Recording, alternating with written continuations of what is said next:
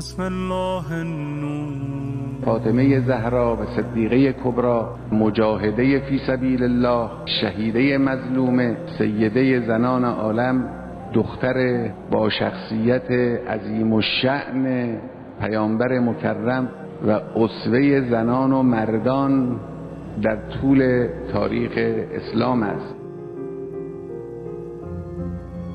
صحیفه فاطمیه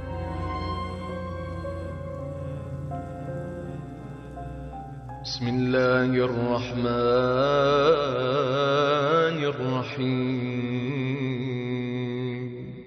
الحمد لله الذي بكلماته قامت السماوات الشداد وثبتت الأرضون المهاد وانتصبت الجبال الرواسي الأوتاد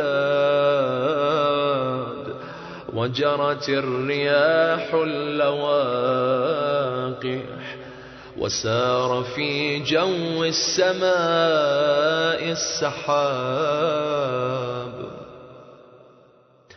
ووقفت على حدودها البحار ووجلت القلوب من مخافته وانقمعت الأرباب الحمد لله الذي بكلماته قامت السماوات الشداد و تثبت الارزون المهات و انتصبت الجبال الرواسي الاوتاد و جرت الرياح الواقع و صار في جو السماء السحاب و وقفت على حدودها البحار و وجلت القلوب من مخافته و الارباب لربوبیته. قامت السماوات الشداد. ممکنه اینا برای ما خیلی موضوعیت نداشته باشه. ولی اینا ارکان سیطره بر هستی است. ارکان هستی؟ شما اگه آسمان نداشته باشین و نتونید آسمان بنا کنید زمینم نداری. اگه زمین داشته باشین زمینتون مهاد نباشه مثل کسی حرکت شما متوجه نشید اصلا مهد نباشه محل آمادگی نباشه. یا جوال نداشته باشی یا باد نباشه. نه هر کدوم از اینا عناصر چی؟ عناصر ارکان هستی هن. به اعتباری اسم اینا رو میشه گفت که اینها مقدرات کلی هستی رو جاری می‌کنند. کما اینکه اگه بنا شد قیامت کبرا باشه همین آسمانه که انشقت السما همین آسمان انفترت السما. از السمان فترت از السمان شقت. از الارض مدت.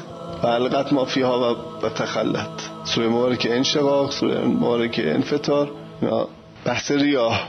اینا خیلی مهمه و اینا در بحثای زیستی خیلی اهمیت داره. اصلا راجبه علوم خیلی اهمیت داره.